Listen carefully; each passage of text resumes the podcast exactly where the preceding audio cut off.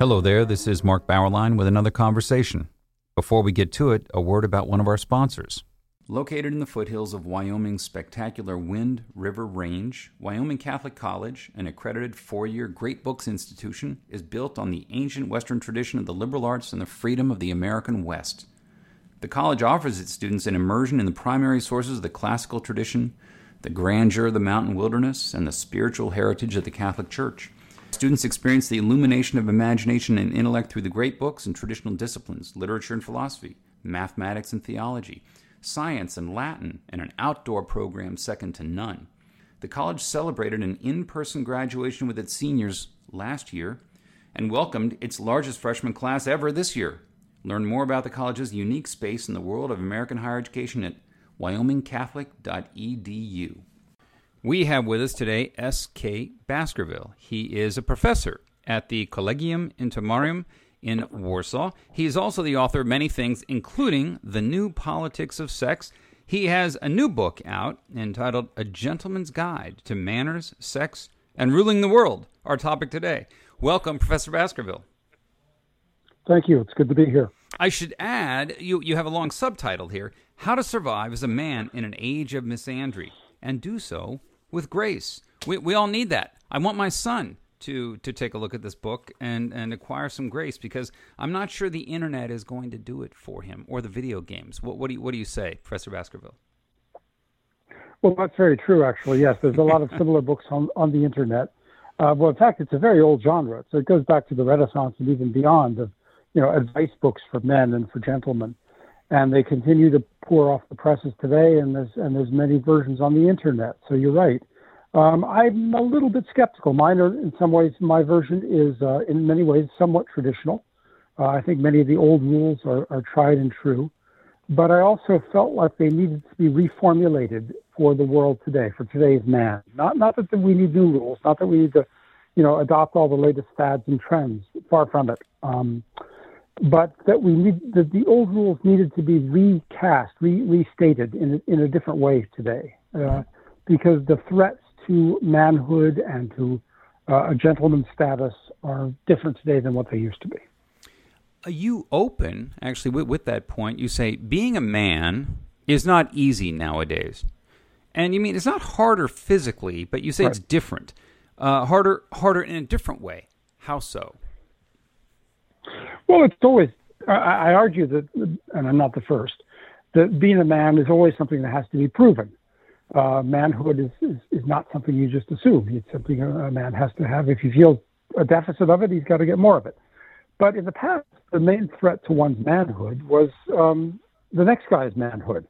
You know, the bully on the block or the rival in love. Yep. But today, the threat the threat to masculinity doesn't come from other men primarily. It comes from the culture, including the political culture, and from radical political ideologies like feminism and, and transgenderism and so forth. So really what what needed to be talked about is that masculinity itself, and especially the the gentlemanly ideal, which I can go into, um, needs to be defended and formulated uh, in in a way that men today can hear. You you say that uh, you know we don't we we may not have the bully down the block so much or or the rival who can frighten a young man in, in one way or another but still that there is now a general fear. You say men are afraid of being manly itself. How so? Right, right. Well, we talk about toxic masculinity, and yet it's well known that if you ask most people, including most women, they expect men to be to be manly. Uh, women want men to be masculine. Um, society needs men to be masculine. Um, so there's no question that you know this this talk about toxic masculinity is in many ways superficial, and yet it has managed to cow all of us. It's managed to we have to treat it defensively. The idea that that a man should be a man uh, and that he should be a gentleman. Um, so it's it's uh, you know we need to we need to push through this this fear. We need to get past this fear and this diffidence, and simply stay what we all know uh, is a necessity. When feminists use the term toxic masculinity, what do you think they mean by that? I think they I think they're trying to intimidate men from being men. I mean, they're trying to, to androgynize society. They want to, um, and, and, they're also uh, denigrating uh, femininity as well. Um, the the, um, the, you know blurring the distinction between the sexes is not in anyone's interest, in my opinion. It's certainly not in the interest of men. And uh, I, I, go through the book. In the book, I do discuss places the, the many ways in which our society um, is at pains to differentiate men from women uh, you know, a thousand different ways, whether it's the la- language or whether it's dress or appearance or, you know, you name it. There's, there's many ways we differentiate these things, and we, uh, it's inevitable. Every society does it. So when they say toxic masculinity, they're not just talking about you know men who, who, who grope women in the hallway, men who men who just act boorish and, and coarse uh, around women just to just to offend them in some way. It goes way beyond that in their eyes. Oh, absolutely, absolutely, it does. I think that, of course, feminists have, uh, um, and other sexual, um, you know, libertarians have, uh, first of all, they've encouraged um, boorish behavior on the part of both men and women in many ways. Now, that's what the sexual revolution has, has permitted to all of us. So um, no, it's, it's a, there's an attempt to to to to take the, uh, the boorish behavior of some men and to, to make this uh, the grounds for uh, you know destroying masculinity altogether yeah. and and femininity. And um, most people aren't having it, but we haven't. What we're having is, is difficulty articulating why, and that's what I try to do in the book. Next question: How do most contemporary advice manuals prescribe how to be a strong and good man? Well, that's a that's a good question. Uh, find um, some deficiency in, in, a number of them. Some have accepted the politically correct, um, you know, version of kind of uh, you know watered down mask. I criticize a, a, few of those in the book, um, and then there's also some that seem to um, as Aaron Renn uh, at the Masculinist writes, um, uh, interesting site, um, there's, there's also a tendency to um, turn men into sacrificial lambs. Uh, in other words, to, to encourage men to be um, you know, self-sacrificing, which is certainly part of the ideal and always has been. That's a very good ideal, of course. Mm-hmm, mm-hmm. But to be self-sacrificing without being strong uh, on top of it, the idea that you know instead of being battlefield champions, we're kind of sacrificial lambs, and um, I, I think men have to be both. Um, you can't you can't have you can't pick and choose. You can't cherry pick the the, the ideals of masculinity that that comport with today's uh, you know politically correct sensibilities. You kind of have to take the whole package, or it doesn't work. And um, that's my problem today with a lot of these uh, these manuals is that they are very politically correct. They want to make men more like women, um, and even those that don't sometimes I think seem to pull their punches just a little bit yeah. and not really um, not really stand up for a strong and, and you know traditional masculinity. Uh, on that strength issue, you talk a lot about uh, men understanding themselves as leaders of some kind. Mm-hmm. Do you see well, the the leadership factor really diminishing? Well, it's yes, and it's very important because it's an essential part of it. Um, yes, this is the um, this is what's not really well understood about the, the whole gentlemanly ideal as it goes back to centuries. It's not just a matter of you know table manners and, and, and social graces and and being elegant and you know pouring a martini and so forth. It's it's it's really was it goes back to a, an ethic of rule of government of, of self government first of all, but by extension of governing the society. It's really a the, the ideal of the gentleman, uh, going back to the Renaissance, um, is very much a, started as an ethic for statesmen, for rulers, mm-hmm. for those of the ruling class. If you look at, um, well, the most famous out of Italy were Machiavelli's Prince, which is, of course, not typical, but you know, an extreme example. But uh, Castiglione's The Courtier was a, was a book for uh, you know those of the ruling class of Italy, mm-hmm. and then that was imported into England by by uh, most famously by Thomas Elyot, who was writing in the time of Henry VIII, and he wrote a book called The Complete Gentleman, and it was intended for statesmen, Um, sorry, his book, his book was called The Governor. The Governor, the book of the Governor, and um, the title of the, the, very title of it indicates uh, that it was really a book for for statesmen, for men who uh, would be in the, assisting the king with governing the, the realm. And then later on, the the um, the ideal of the gentleman was associated with the gentry class, and the gentry class uh, in the 16th and especially the 17th and 18th centuries was a class that really ruled. And this was, you know, these were the ethics. This was the ethic that they they learned to do it. And much of that uh, ethic was imported to America, um, both in places like Virginia, for example, by the, the second sons of the, of the English gentry, and to some extent in, in Puritan New England as well, also uh, popularized the ideal uh, for, um, for other classes than just the gentry. So uh, it, it's always been an idea inseparable from the idea of gentlemanhood and the idea of, of ruling, ruling the society, not, not necessarily becoming a politician, and running the government and, and running the state. Yeah. But ruling whatever domain God has given you, you know, within your, you know, within your sphere, within your, uh, with the domain that He's He's allotted to you in your life. Yeah. Yeah. You spend time talking about uh, the proper attire of a gentleman. I, I I sit in the airport and I see I see 35 year old men wearing cargo shorts and flip flops and t shirts mm. and baseball caps. Uh, I gather that doesn't quite fit. no, no, and, and, then there's the other extreme. Actually, if you go on the internet, you find sites that are dedicated to to gentlemen, uh, which are actually nothing but but uh, you know um, discussions about how to dress, and that I think is the other extreme, which I I don't go to either. But um, yes, it's always been a part of it. It's always been part of the ideal. Um, dressing properly, having the proper uh, personal grooming and and comportment and cleanliness and so forth. That's um, it's always been a little defensive. People think uh, even even Chesterfield, um, Lord Chesterfield had to say these things are not as, as trivial as you might think they are yeah. when he was writing to his son in the 18th century.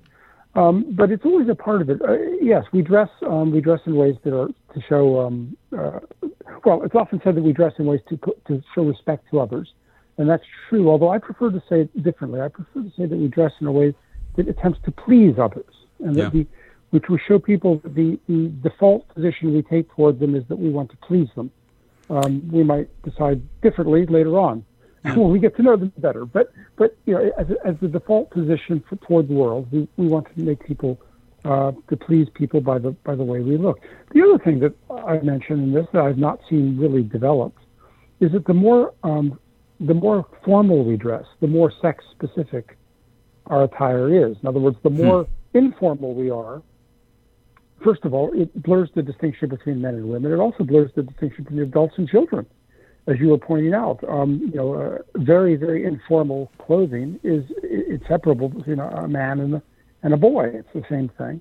And it's also inseparable between men and women in many ways. So um, I argue that um, sex-specific clothing is, uh, and more formal clothing is, is helps to differentiate the sexes.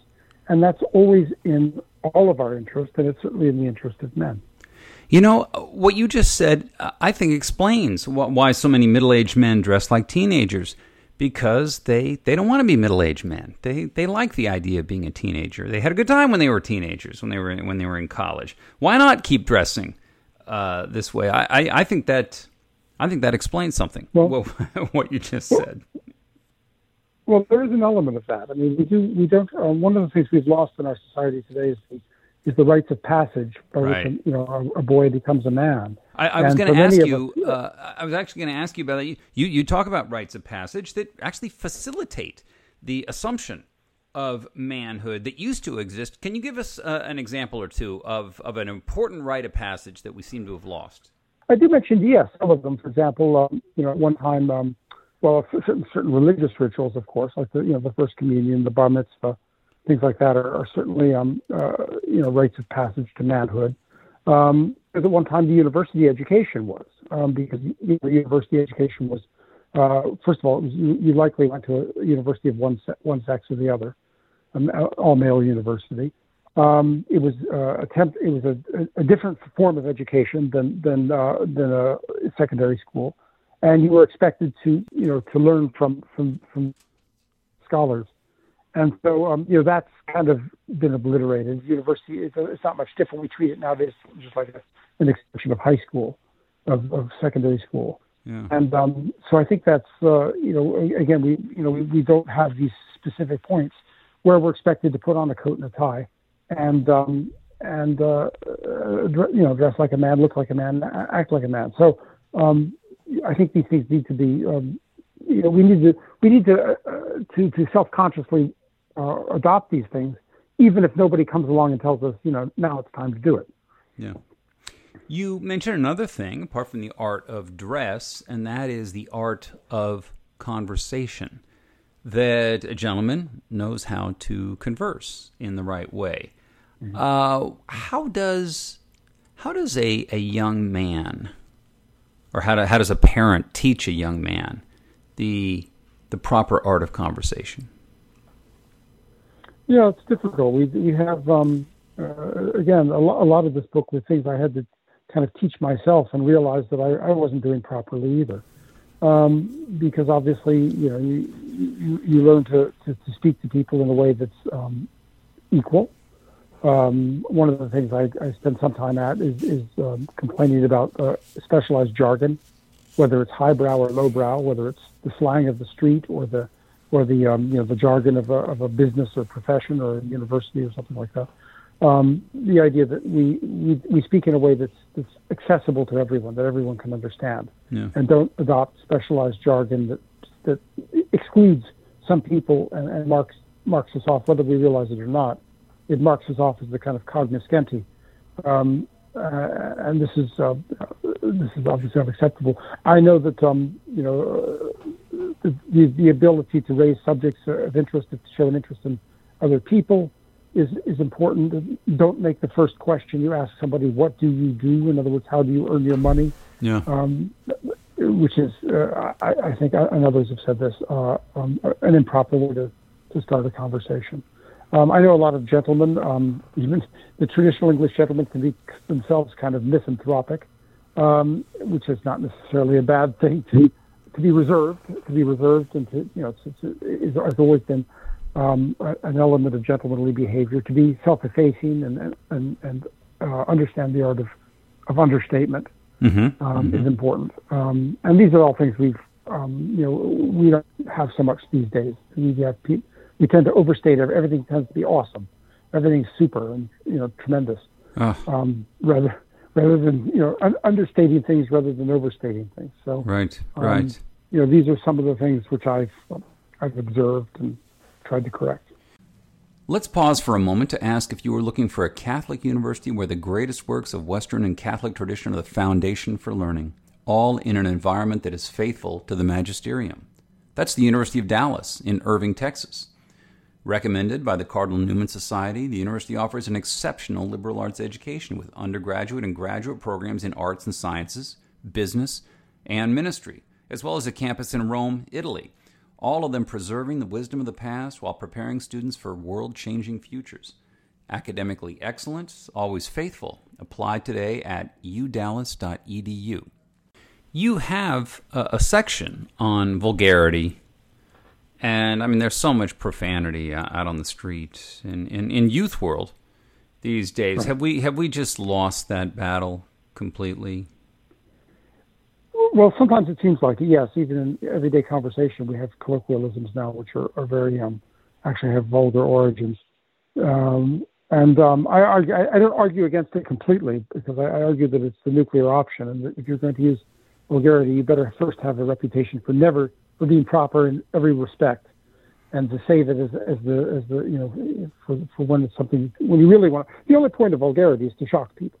Okay, and if you if you need to shock people then save it. Save it for a time when you when it's really important to shock people. Yeah. Because if you use it all the time, like a narcotic, it, it loses the effect. There's no point anymore. And um, you know, this is what we see in videos and popular culture. There's the, the shock effect wears off. Um, so what's the point? I'm I'm astonished at, at not not so much the frequency of the F word uh, everywhere these days, but Mm-hmm. What it signals to me is the poverty of expression.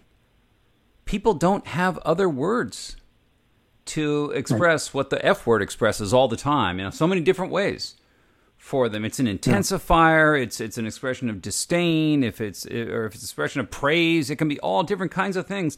And when one word uh, plays so yeah. many different functions, that's not a good thing. You need a bigger vocabulary no. than that. Precisely, precisely, and it, it doesn't even serve the, the original purpose, which of course was to uh, was to shock. Again, if you go back to Woodstock or something, you, you know, the using that word in a, on a stage with a loudspeaker, and even in 1969, it could shock people. Yeah. But it doesn't anymore. So, mm. so what's the point of doing it anymore? Uh, you know, like you say, uh, we have very rich language. Why not use it? And um, I do argue, in, you know, for for especially in the art of writing, to, to you know, to, to for a gentleman to expand his vocabulary as possible. Try try and use words that are rich rather than than cliches. And I mean, we all speak in colloquial ways, and we all use words in in speaking that we would um, less elegant than we would use, for example, in writing. That's one of the reasons why Bacon said that. You know, he, I forget how he said said it exactly, but he said that you know, reading, writing, and reading uh, and writing um, develop a man's, you know, a man's education, and I think that's the reason for it. Uh, you, you actually talk about the importance of public speaking. Uh, should should a young man actually seek out uh, moments to engage in some in some public speaking? Oh, absolutely, yes. It's a great it's a great art to be able to do, and it's um, it's not easy. Again, if you it's one of the classical you know, rhetoric is one of the classical um, parts of the of, of the the, the, the trivium uh, of, of, the Greeks, um, because after, after all, in the days of the Greeks and the Romans, public speaking was the only way to contribute to the to the Republican and, and democratic uh, culture. It was the only way to be to make a difference. You couldn't, you know, there was no printing press, there was no media.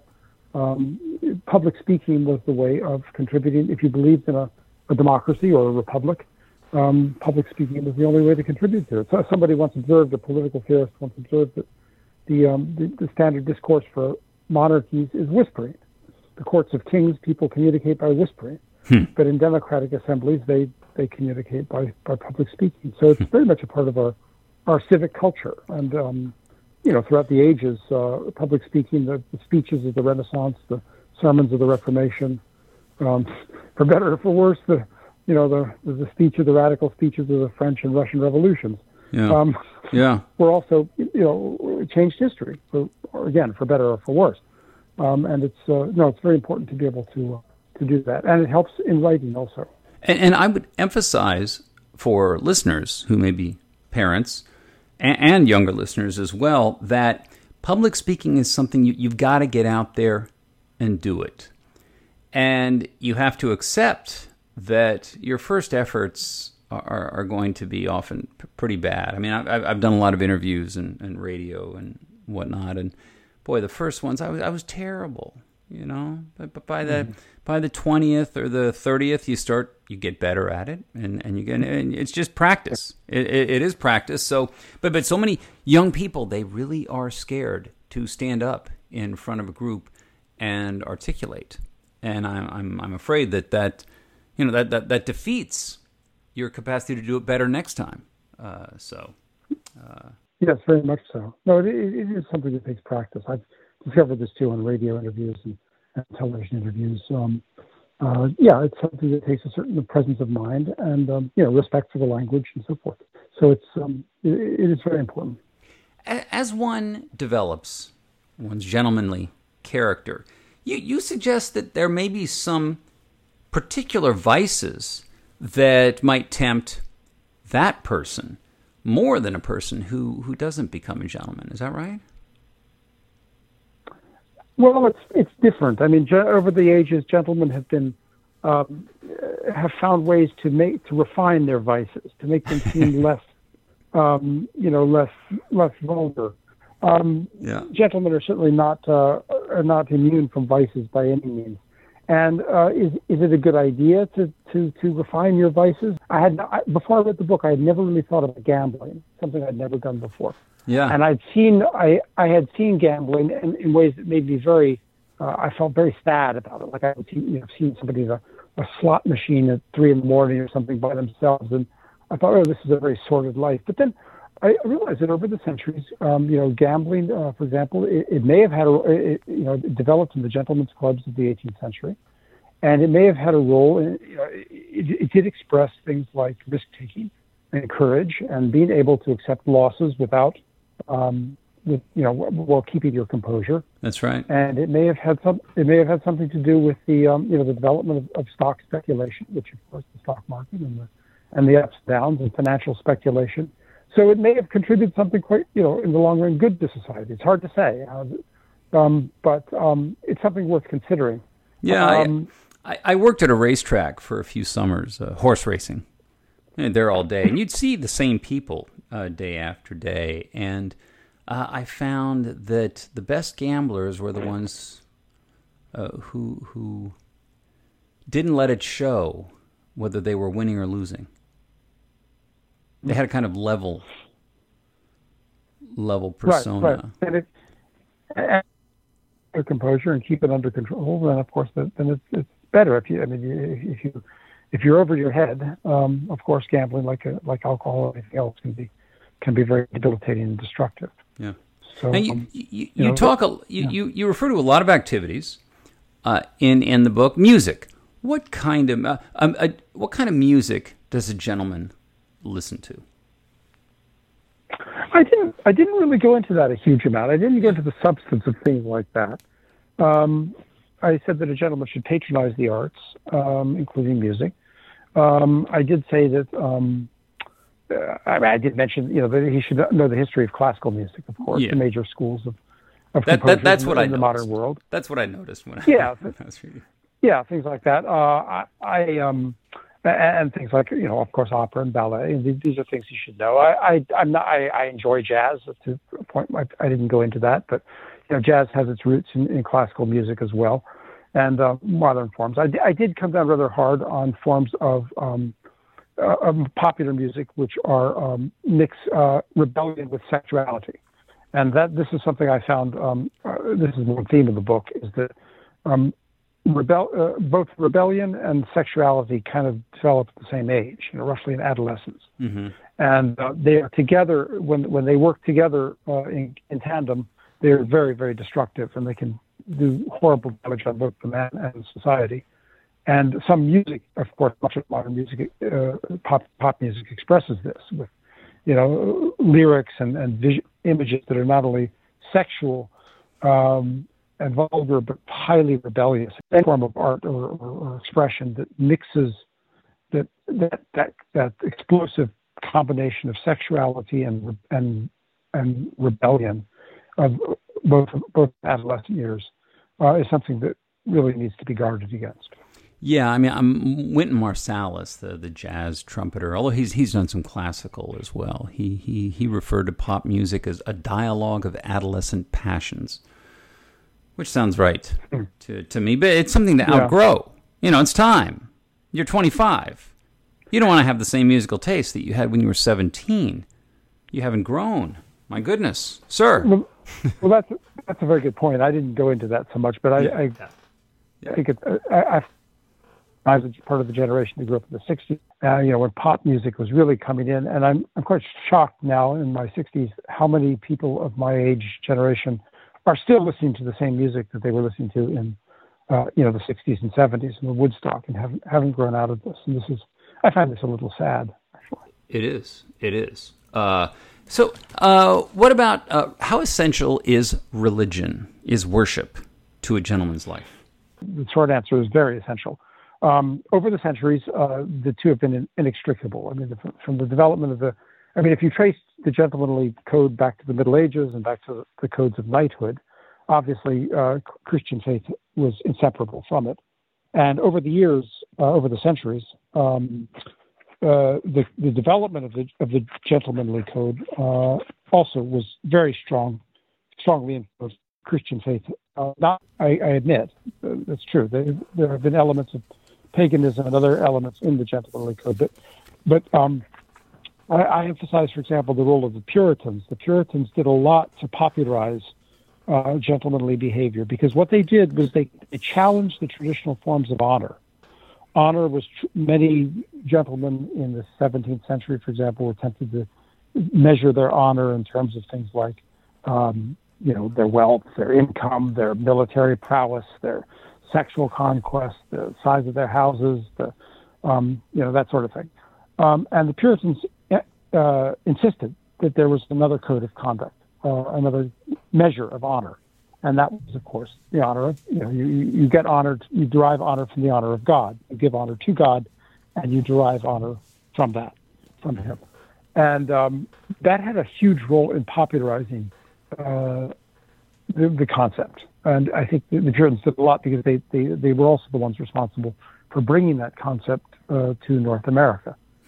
Um, so, uh, but it, it, goes back even then. I mean, I skipped over the Renaissance. That also was a big, obviously the court. You know, again, Castiglione's ideal of the courtier. Mm-hmm. Um, so, um, you know, very strongly influenced by religion. Yeah. And um, even even Machiavelli, and this is very strange. I, am just going out a limb here. I won't I won't go into detail, but you know, even the kind of archetypal Machiavelli's prince is not a hundred. I mean, he was known as an atheist, and I'm, perhaps he was, but um, you know, in some ways, it, it, it's consistent with some forms of, of Christian faith. Um, the idea that you know we are fallen, and that we live in a world where sometimes um, you know ugly things happen, yeah. uh, and and that's that's just the way it is. Yeah. Um, so it's it's a, it's a, it's an old ideal, and uh, yes, a gentleman is, is very much uh, the ideal is, is very very strongly connected to religion in, in many forms. The book is A Gentleman's Guide to Manners, Sex, and Ruling the World. Professor Baskerville, thank you for joining us. My pleasure. Thank you. And thank you for listening to our conversation, which has been supported by Wyoming Catholic College, which combines great books, the Catholic tradition, and the great outdoors of the American West into an extraordinary education. Go to wyomingcatholic.edu or contact the admissions office at 877 332 2930.